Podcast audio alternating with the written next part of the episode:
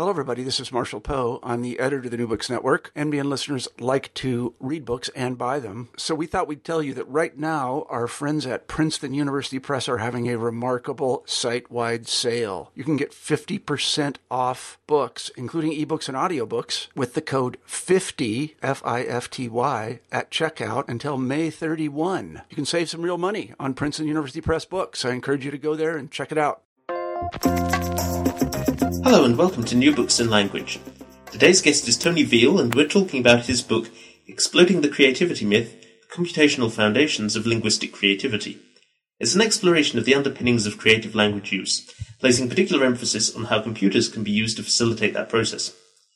In this interview, we discuss the potential roles of the computer in future creative language work and the implications that has for our understanding of creativity itself and we see what the algorithmic perspective can tell us about human creative processes, and how unloved language features such as cliches and stereotypes can serve as the building blocks for genuinely novel forms of expression. I'm talking to Tony Veale about his book, Exploding the Creativity Myth The Computational Foundations of Linguistic Creativity. It's a lively and entertaining tour through recent work on computational modeling and emulation of classically creative language processes. Tony, in a nutshell, what is the creativity myth? Right. Well, the, the, creativity myth is actually uh, a multitude of myths, I guess. And I, I, should mention that the the title does seem a little ambiguous to, to many people. I'm not arguing, of course, that creativity itself is a myth, but that there are many myths about creativity that are popular and appeal to intuition, and which are just wrong or misleading. A variety of myths include the fact that you have to be somewhat special or even a little crazy to be creative, or for instance, that children are more creative than adults, or that creativity involves rule breaking, or creativity is a distinctly human process that cannot be modeled on a computer. So there's a whole range of myths that I wanted to tackle in this book. And uh, actually looking at the topic of computational modeling of creativity, especially in language, allows me to do that, I think, and hopefully persuade people that computers are not necessarily uncreative, even if they are uncreative most of the time. So, do you take a definition of creativity which you would see as being at odds with um, some things that are standardly assumed? Right. This is actually a, a difficulty in the field of creativity, and that difficulty is getting people to agree on a definition. So there is a, a, a, wide variety of definitions. There's a definition of the weak, essentially. Uh, it depends on your perspective. Now, if you're an essentialist and you like to boil a complex phenomenon down to to a couple of necessary and sufficient conditions, then you'll seek out a definition that will be very general and not particularly useful. Uh, I've tried to avoid that, and uh, I, I come from a computational background where we discuss creativity every year at our International Conference of Computational Creativity. And we've effectively called a moratorium on discussions of definition of creativity because it simply cannot be done in a way that satisfies everybody unless you come up with an anodyne definition. So what I've tried to do is to focus on one aspect of creativity and hopefully appeal to people's intuitions to say, look, this phenomenon is creative, but look at how it is modeled and look at the essentially algorithmic qualities of the processes that allow you to do this kind of thing. So I'm not trying to to push a particular definition of creativity. Creativity is one of those family resemblance phenomena where people recognize creativity when they see it, but they find it remarkably hard to define it in a way that will cover every possible instance. Wittgenstein famously used the example of uh, a game to exemplify his notion of a family resemblance category. Every game will have similarities with other games, but there are no, there's not necessarily a core set of properties that all games would possess. And those properties, even if they were present, wouldn't work as a definition of game. You have to understand the, the totality of the concept. So I've tried to avoid that. I've tried to be non-essentialist. That could be unsatisfying sometimes. So I've tried to fill the gap somewhat by being as descriptive as I can about the subset of creativity that I'm looking at, which is uh, linguistic creativity. Sure. Taking up the point about the definition or the inadequacy of definitions, um, in the first chapter you challenge the polemical view about what's unimaginative or uh, non-creative language use in the famous um, polemical essay by George Orwell. Do you feel that approach is unhelpfully programmatic or, or just misguided in the way it's encoded, if you like? Yes, uh, Orwell's program there in his polemic, which is a very enjoyable essay. Uh, you can disagree with what he says, but admire the way he says it. it this is a, a an evergreen topic. It pops up every few months in the newspapers. Someone is claiming that, oh, you don't speak the language properly. Right? This is the way you speak. This is not the way you speak. Uh, even today, I think the, the Guardian had an article on a movement in America where people are lambasting each other for not speaking American English properly.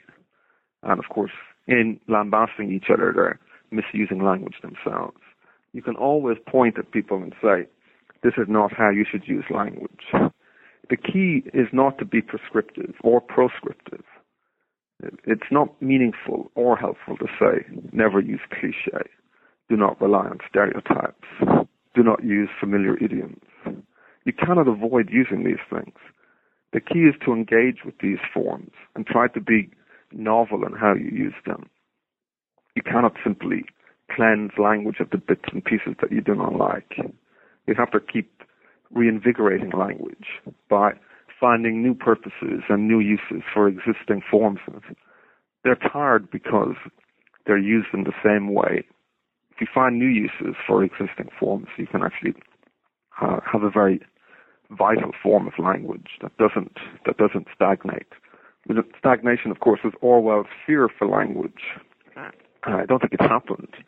It, he might well be horrified at the state of English today, but I don't think anyone can deny that it's a it's a vital language that's constantly changing. Do you feel that uh, coming to this from a computational perspective gives you a slightly different angle on it? That, it, in some sense, perhaps Orwell is, is, is introspecting in an unhelpful way about the creative process and is uh, is missing insights about the way in which he and other people are actually using language creatively. Yes, there, there's something special about the computational perspective, and that is that you cannot get anything to work on a computer unless you are very specific about what you mean. You cannot wave your hand at a computer and say, do what I mean, not what I say. So it's a, it's a very powerful acid test for your beliefs. If you rely on vague metaphor or on intuition, you express yourself in ways that sound persuasive but are actually quite hollow. That will not that will not transform itself into a computational model. It will be missing some vital elements. Now, the, the way to test your your perspective is to see is it specific enough to model on a computer. If it is not, then you have work to do. Uh, uh, Orwell's perspective, while it's attractive, and it certainly delivers in an attractive and memorable way, just doesn't have enough detail. So he's he's skating on the surface of language. He, so I think he he misses the deep phenomena. He doesn't quite grasp the the importance of the forms that he himself uses. So that's why he's so dismissive about them. A theme that starts to surface when you talk about the uh, the use of computational approaches is the idea, I suppose, a familiar idea in many ways, of mastering conventions in the first place in order to be able to subvert them or riff on them or develop them in some way. Do you see that as being at the heart of the computational approach in some sense? Well, it, it's certainly at the heart of my computational approach.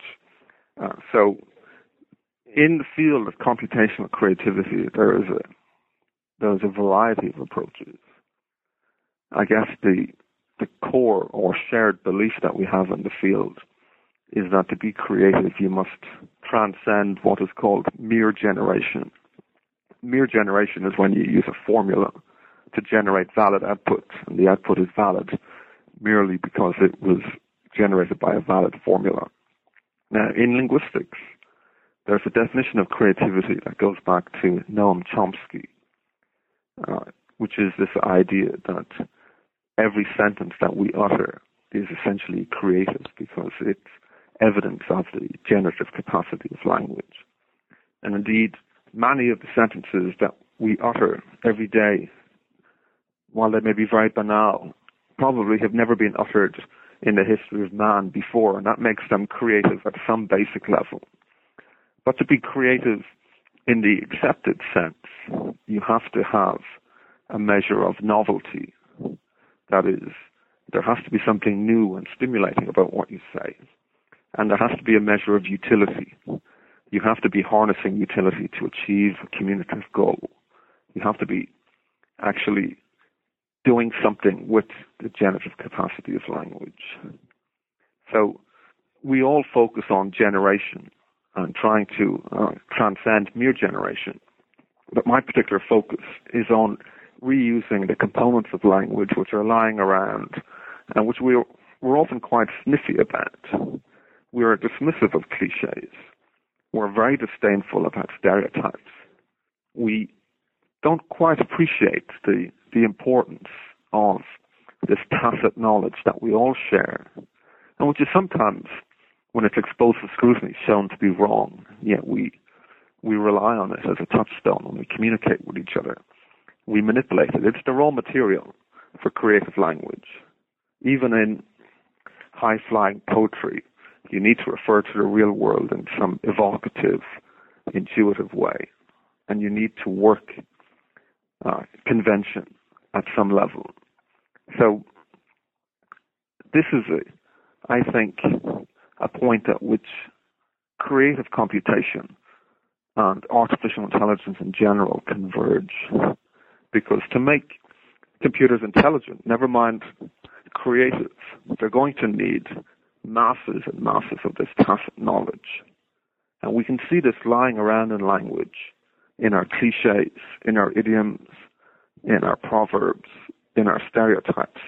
So the approach I take, and which I describe in the book, is to harvest this knowledge automatically from the web by looking for things like proverbial similes on the web, extracting these world models of what are really quite banal pieces of knowledge, but they're insightful about how we see the world.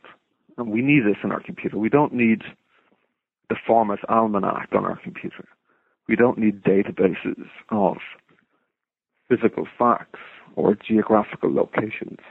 We don't even quite need Wikipedia. What we need is this tacit knowledge that we all share, but which we rarely articulate except in these somewhat cliched or moribund forms. So I see my approach of giving value or recognizing the value of these and showing how a computer can learn quite a lot about the world by harvesting them from the web. You make a very interesting point, just to go back um, to what you were saying a moment ago, uh, that the sentences that we produce, the utterances that we utter, are in uh, some respect potentially novel and, and never heard before, but at another level potentially banal, and it's sort of an interesting feature of, of linguistic creativity in the in the Chomskyan sense that we can create completely new sentences that nevertheless strike us as banal when we when we hear them. Would it be fair to say that the kinds of structures that you're dealing with, uh, the, the, the proverbs, the stereotypes, and so on, have some kind of richer quality as, in, as ingredients to this creativity than just than just plain words? Is that the is that the essence? Yes, that, that's a very good way of putting it. Essentially, uh, to get novelty and utility out of the words that we use, you have to aim for uh, evocative power. You have to try to build complex, stimulating mental imagery using the words that you compose into sentences. So if you have a collection of words in a sentence and they're grammatically well formed, you have a grammatically well formed sentence, but it actually doesn't do anything except state a rather bland fact. We're not going to see it as creative. But if you can evoke a powerful image, richly drawn image in the listener's mind, that can be persuasive because it's affective, because it, it stimulates the emotional responses, because your words say much more uh, or imply much more than they say on the page, then your your output is much more likely to be seen as creative because you've understood the power of words. Words have more meaning than their dictionary definitions. They have the power to, to stimulate and to evoke, to paint mental images. Sometimes those mental images can be very surprising. They can contain incongruities. They can uh, challenge us. They can be mysterious. They can move us in, in emotional ways. So understanding the unwritten power of words is the key to being creative with words. You need much more than what you find in the dictionary to be creative with words. At the risk of sliding back into a, into a definitional question, I noticed in, in, the following chapter, chapter three, you explore the different approaches of the producer and the consumer of creativity. It, it strikes me that from the description of, of um, creativity in terms of affect in the recipient, it sort of invites an image of a world where the computer can be creative, but it needs the human intelligence to experience it. But am I thinking too narrowly there? Would you consider the, the, the computer or a, a, computational system as being able to, in some sense, appreciate creativity in a, in a measurable way? Yes, that's a, that's a very good point because at present, the, the somewhat fragmented nature of the field means that we're, we're trying to create software with some creative capacity. And of course, the judge of that creative capacity will be the human that uh, experiences the output of the computer. Uh, that is the, the acid test for us. It's, it's not good enough for us to say, well, this joke isn't particularly funny, but I'm sure another computer would find it funny. I think people would recognize that as a, as a, as a phony response. So we use human responses to guide the development of creative computers. But an important part of linguistic creativity is interpretation.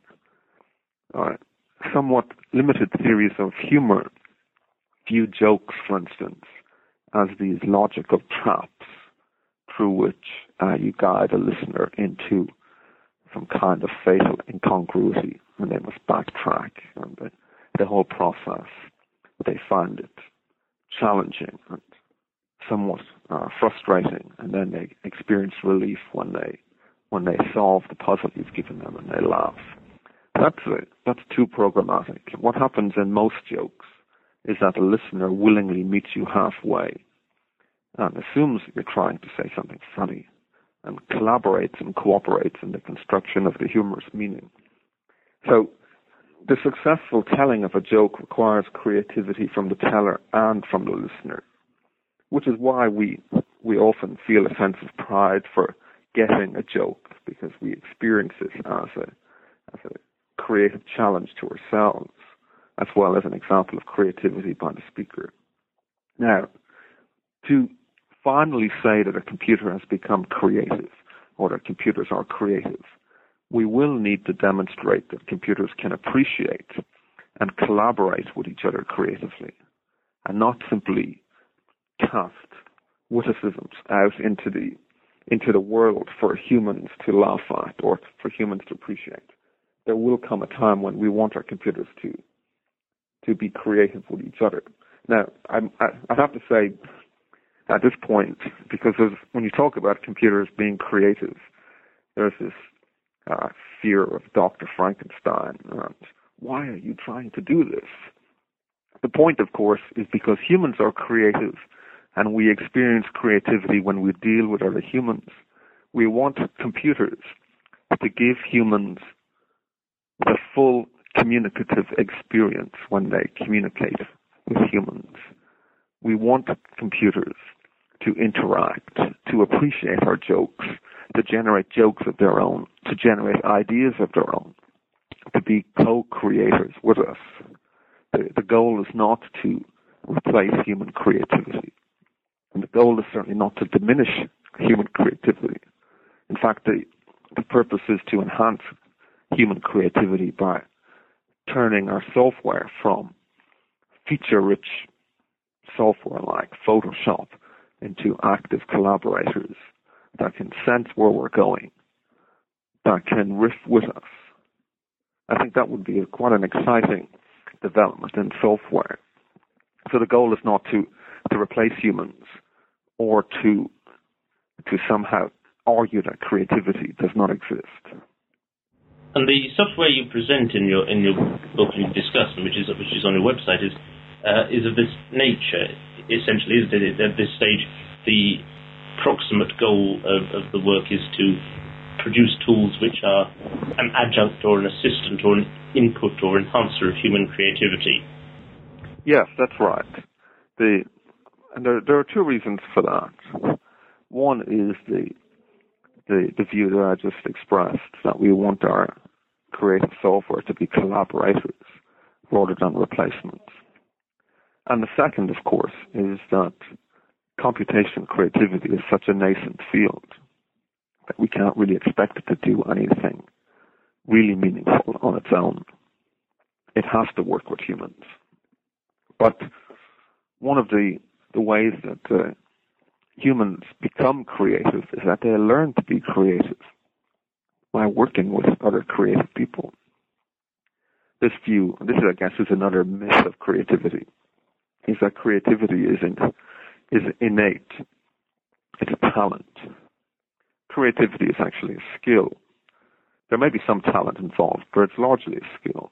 It's a skill that can be honed. We can learn to to combine concepts in creative ways. We can learn strategies for creative ideation. We can learn to filter our ideas. We can learn to to think laterally. Uh, so by having computers interact with humans in this nascent state of creativity, uh, we give them the opportunity to learn from humans. I think it's worth mentioning as well that if, if one is of the opinion that computers cannot be creative because algorithms are essentially uncreative, have a look at the self-help books in a bookshop that help you to be creative.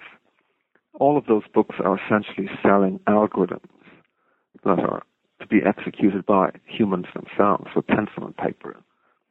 The algorithmic view of creativity is quite pervasive, even amongst people who don't believe in the creative power of computers. Those books, of course, try to help people to be more creative. And I think one of the areas for our creative software is to help people become more creative. Yes, it's an interesting sort of extension of the of the computational approach, or, or the metaphor at least, that there's this, this sort of genre of, of uh, life hacking, as it's sometimes described. The idea of being able to implement uh, the kind of convenient shortcuts to achieve goals like creativity and, and some other, other things under the topics of self-help books by some convenient short circuit process, which is analogous or analogized to the process that we would use to get a computer to do something. So, do you feel that the there's some kind of resistance weakening to the um, to the idea that there is a categorical distinction between, for example, human and computer creativity? Yes, I do. I, I think it, it is gradually weakening as as computers demonstrate excellence in non-creative but very human areas of activity. I think people are more willing to consider the possibility that computers are creative. Certainly, uh, computers have been used to generate, let's say, puns. I'm not particularly fond of puns, uh, but puns are the most approachable form of humor for a computer to generate. And uh, computer puns, when presented to children, are considered to be just as humorous as the human generated puns that you find in children's joke, joke books and probably a good deal more funny than the, the awful things that you find in um, Christmas crackers and fortune cookies. Now, one of the questions, and it, I think it's an interesting uh, sociological question, is when computers, or as computers, gradually become more creative, human society is undoubtedly going to change its definition of creativity creativity is already a moving target, which is one of the reasons why we find it so hard to to nail down with a formal definition. Uh, modern creativity, or the, the sense of the word creativity, is quite different to the sense of the word that existed during the Renaissance, for instance. And as computers become more creative in algorithmic ways, I think human society is going to prize more highly the kinds of creativity that computers can still not model effectively. So our definitions will change. It may come to a, a polarizing state where we talk about quite openly the creativity of computers versus the creativity of human beings, which will be an advance in itself because at least it admits that computers can be creative, even if it's a different kind of creativity. So I think we can look forward to uh, interesting debates about the nature of creativity and uh, interesting changes in our perceptions of creativity as computers become more visibly creative. Uh, you've rather anticipated the question I was I was going to ask there, which was uh, whether you saw create, this notion of creativity kind of chasing human chasing human creativity into a smaller space or onto a sort of meta level of, of um, uh, representations that weren't really captured by what computers could do at any given stage. You mentioned the changing notion of creativity across time. Here I'm sort of thinking algorithmic questions like the authorship of paintings attributed to a to an artist's workshop, for instance, and the controversy about, say, Damien Hirst's spin paintings. Is that something that kind of goes around in, in time, the way that we as society feel about that sort of creativity, in your impression? Yes, uh, I think so. I mean, you, you look at the the invention of the camera and how that changed our um, appreciation of creativity in visual art human artists shifted away from photorealism and the the faithful rendering of physical reality to looking beyond the reality to um, to consider cognitive aspects of the, the feelings of the viewer or the, the emotions of the painter, communicating a larger meaning than than a, a picture of a scene itself.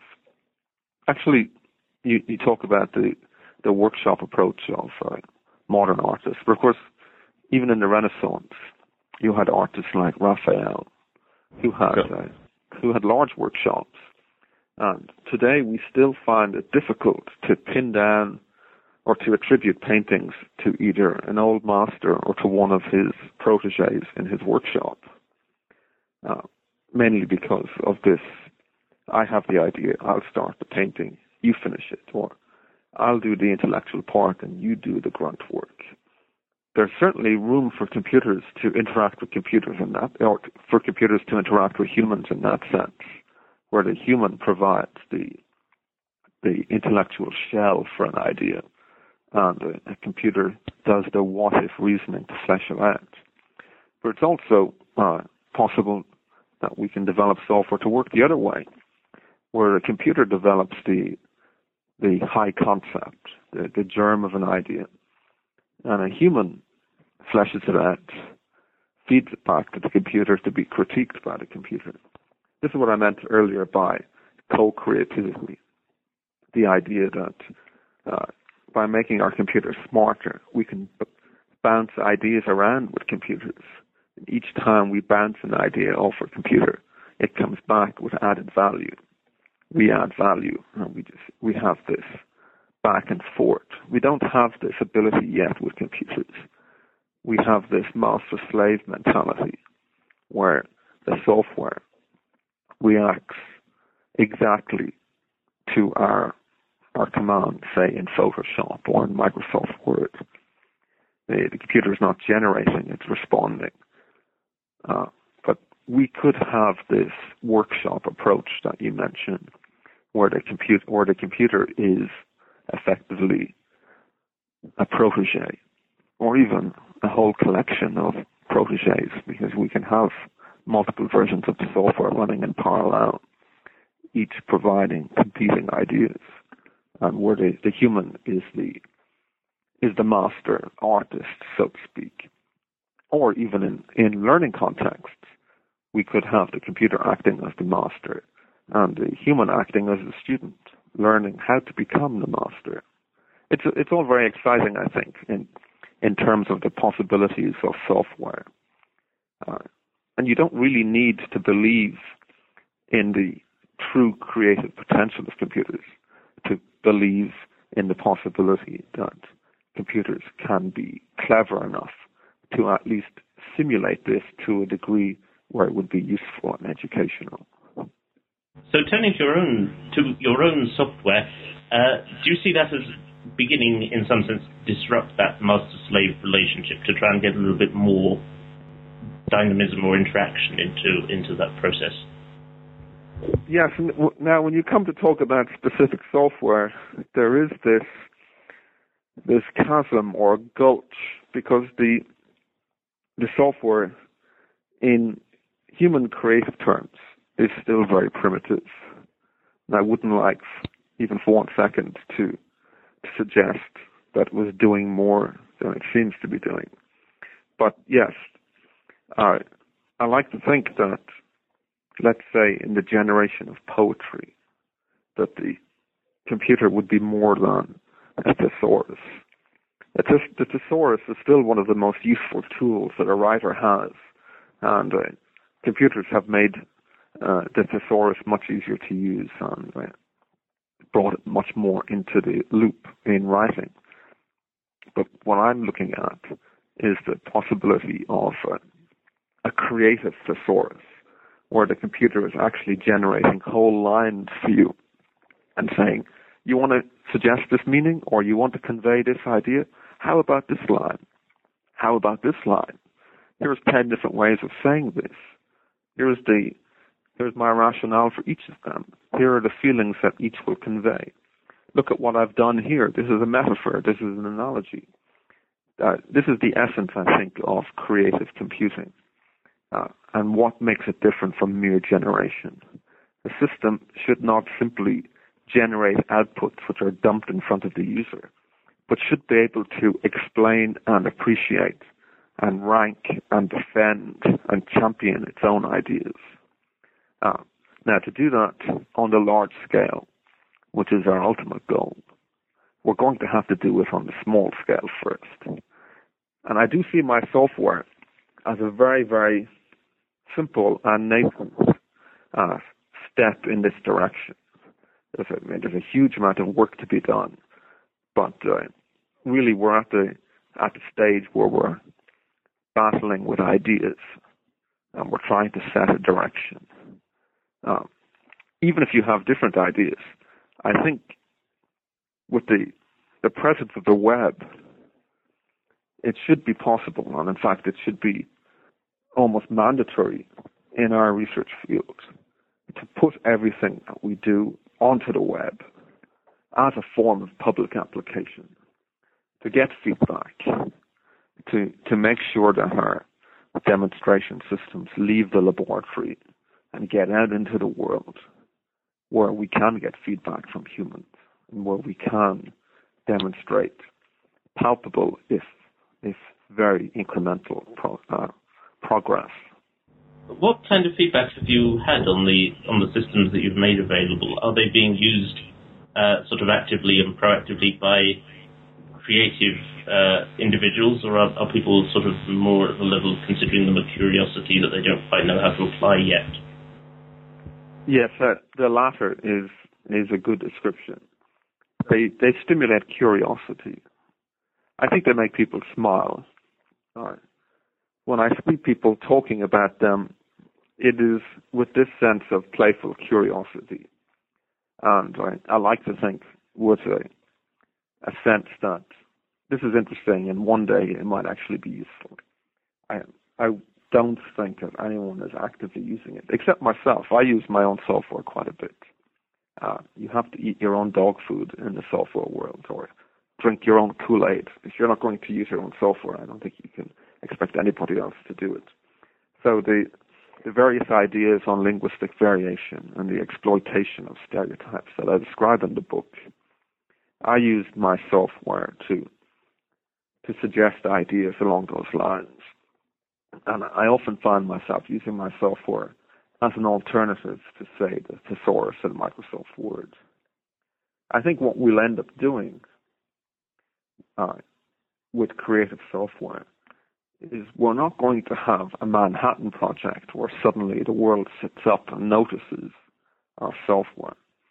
I think what will happen is that we will gradually seduce people step by step by incrementally improving the quality of the the tools and the services that our software can provide to users. I think one day people might notice, hey, this is quite this is quite creative. My thesaurus has just generated or suggested an original metaphor. It's not simply recycling synonyms for me. I think we will sneak up on people with our software. And I mean that in a good way, of course. That uh, we're not going to, to hit people over the head and say, use this, it's creative. We're going to have to uh, make our software first useful, then creative. It doesn't work the other way, I think. Creative first, useful second. I don't think people will use it. I suppose a question that arises is in, in the case of, say, a thesaurus, there's a fairly clear notion of authorship. Somebody somebody compiles the thesaurus, or a team of people compile the dictionary, uh, and then other people refer to it. In the case of material that's online, of course, it's user contributed in some sense. It's a vast repository of what people are what people are saying, and at this time, they're individuals rather than people using computational uh, creativity aids for the most part. And where is the point at which the software becomes able to obtain new expressions or to derive new expressions that people that nobody's used before? I think the, the software is already capable of doing that by stitching mm-hmm. together elements that uh, people have used before. Now, this is a, a very old insight about creativity. I mean, you, even in Ecclesiastes, the book of Ecclesiastes in the Bible, there is this claim made about how there is nothing new under the sun. Effectively, everything that, that we as humans do, everything apparently novel, is simply the, the combination of existing elements. And the insight, where it exists, is in knowing which elements used in which combinations give us the most value. So computers do this all the time. It's a question of which resources do you give them to play with and to combine.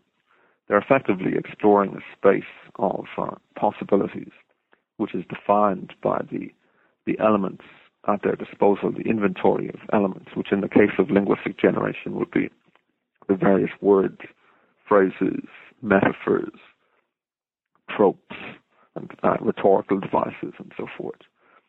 Uh, one of my favorite writers, and I, I quote him a few times, or at least quote some of his examples a few times in the book, is Raymond Chandler, who effectively elevated the, the detective story into a literary art. And in his essay, The Simple Art of Murder, he describes the process of good writing as finding a bridge between what one wants to say and what one knows how to say. That's effectively a search process. Uh, AI is often ridiculed for viewing everything as search, but here we have a, a very creative writer expressing the AI perspective that you have to search, find the path between what you want to say and what you know how to say. What you know how to say is, of course, your stock of words, your phrases, your stereotypes, your tropes, rhetorical devices, and how you combine them is the key to saying what you want to say, using what you know how to say.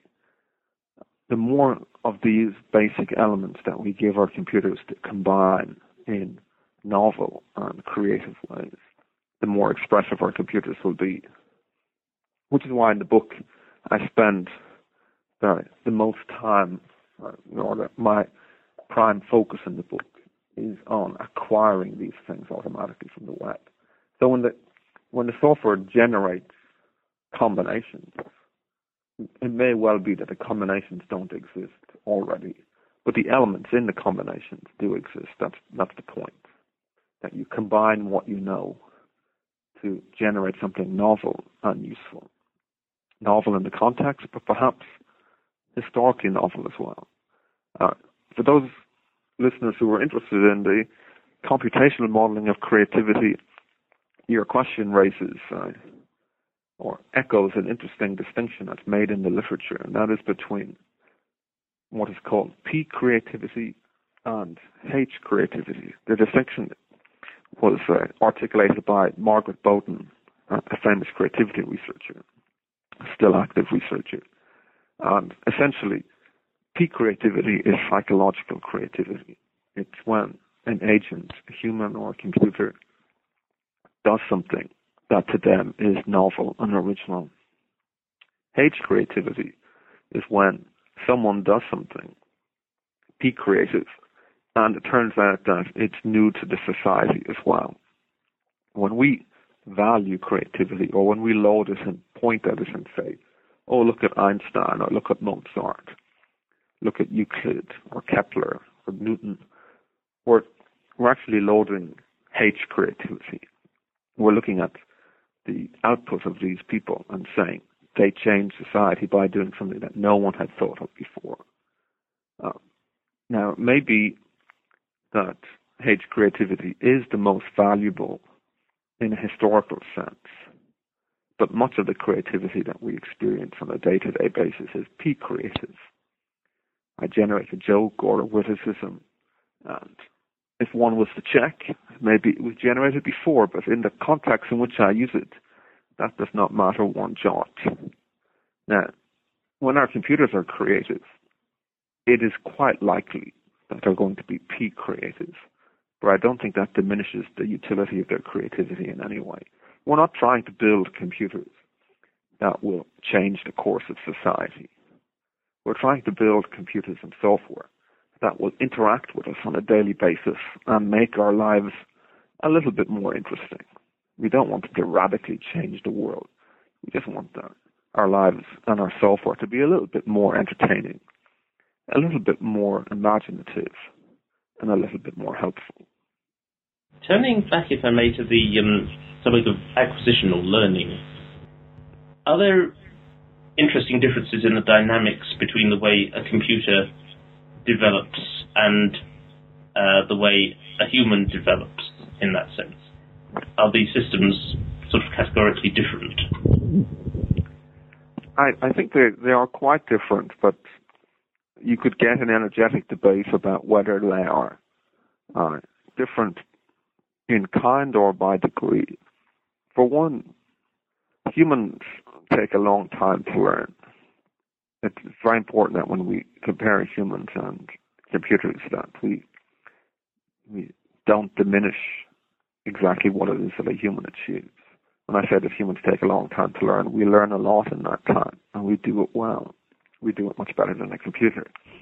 Uh, and the so input I was going to say is structured in a particular way as well for humans. Yes, there's a an awful lot of feedback, both uh, passive feedback from the affordances of the context and active feedback by parents and teachers and uh, our peers. And we we learn to navigate using uh, subtle cues. And the cues are often not marked. They're not marked for their educational content. We simply uh, register as many salient details as possible. And we learn to reuse. We learn the basic components. I think originality is a topic that I I avoid, I studiously avoid in the in the book because it is one of the it is one of the dankest and uh, least helpful areas of creativity, even though it's one of the areas that people think of most. I think if you uh, think of say Picasso, who was a wonderfully creative artist and who uh, was quite insightful about his own processes. He famously said that um, good artists borrow and great artists steal. And I think that's an interesting insight into um, this reuse, this learning things, acquiring things through experience, and then reusing them. If you reuse something, uh, without adding additional value. It becomes borrowing.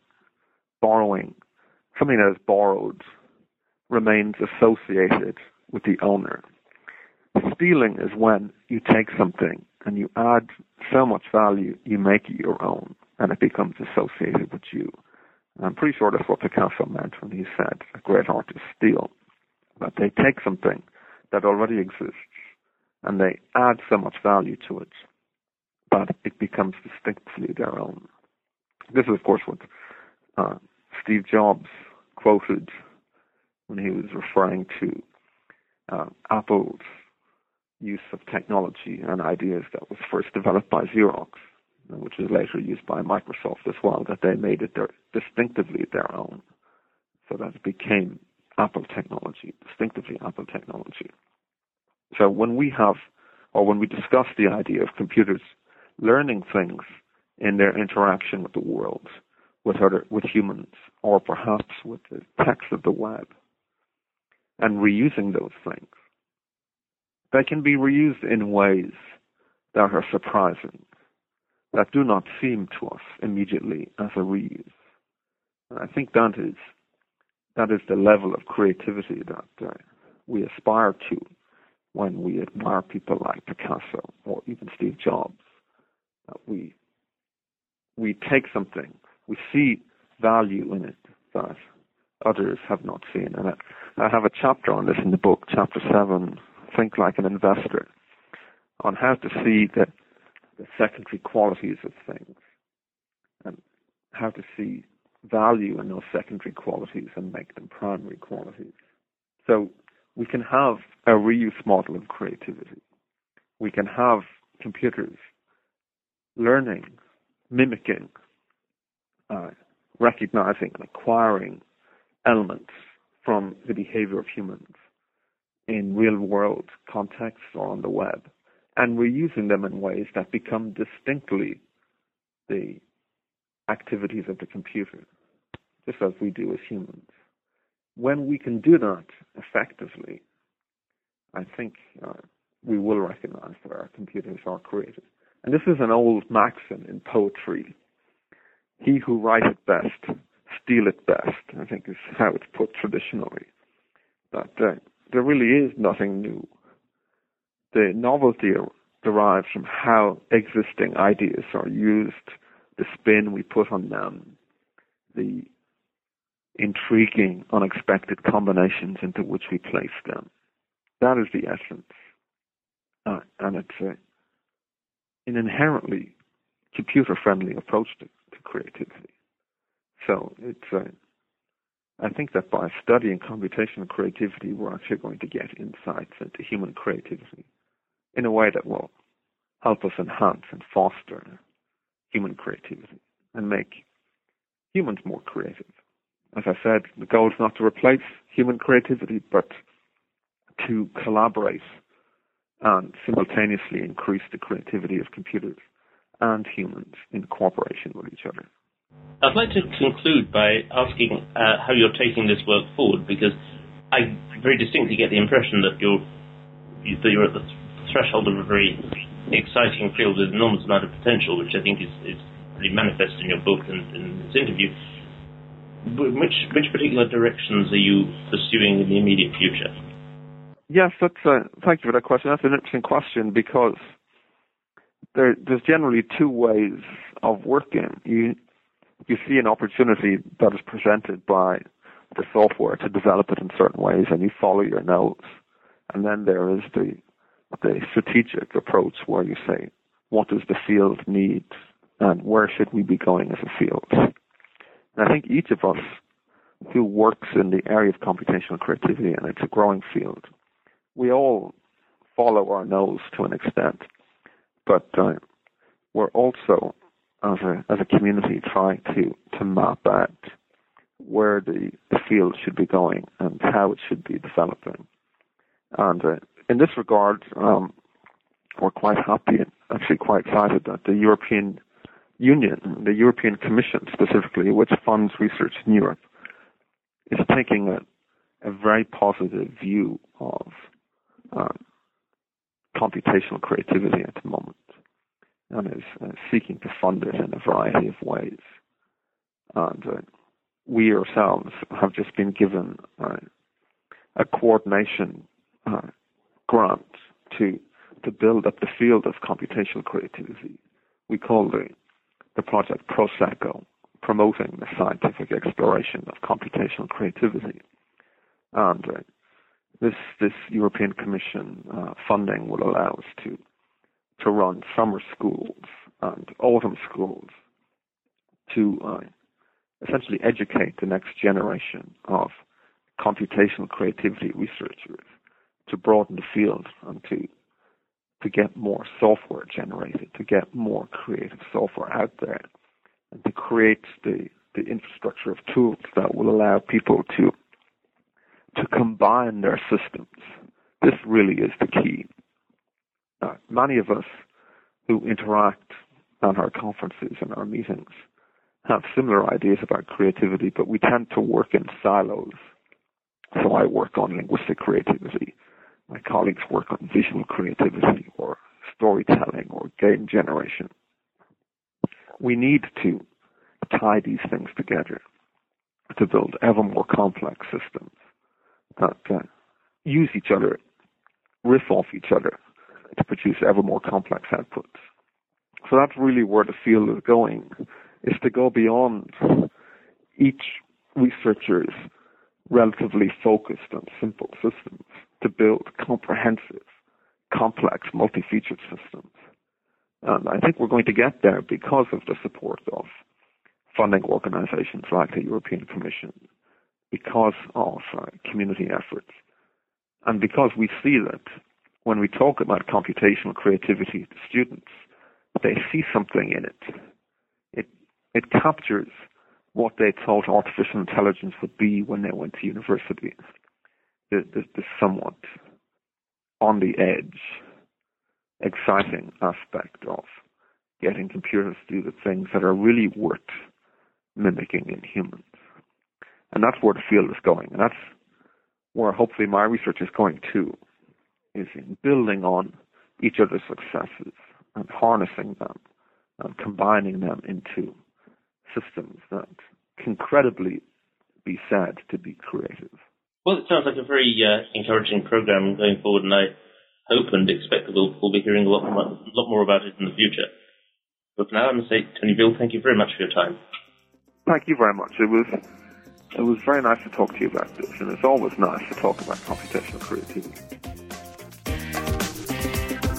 I've been talking to Tony Veale about his book, Exploding the Creativity Myth Computational Foundations of Linguistic Creativity. This is Chris Cummins for New Books in Language saying thank you for listening.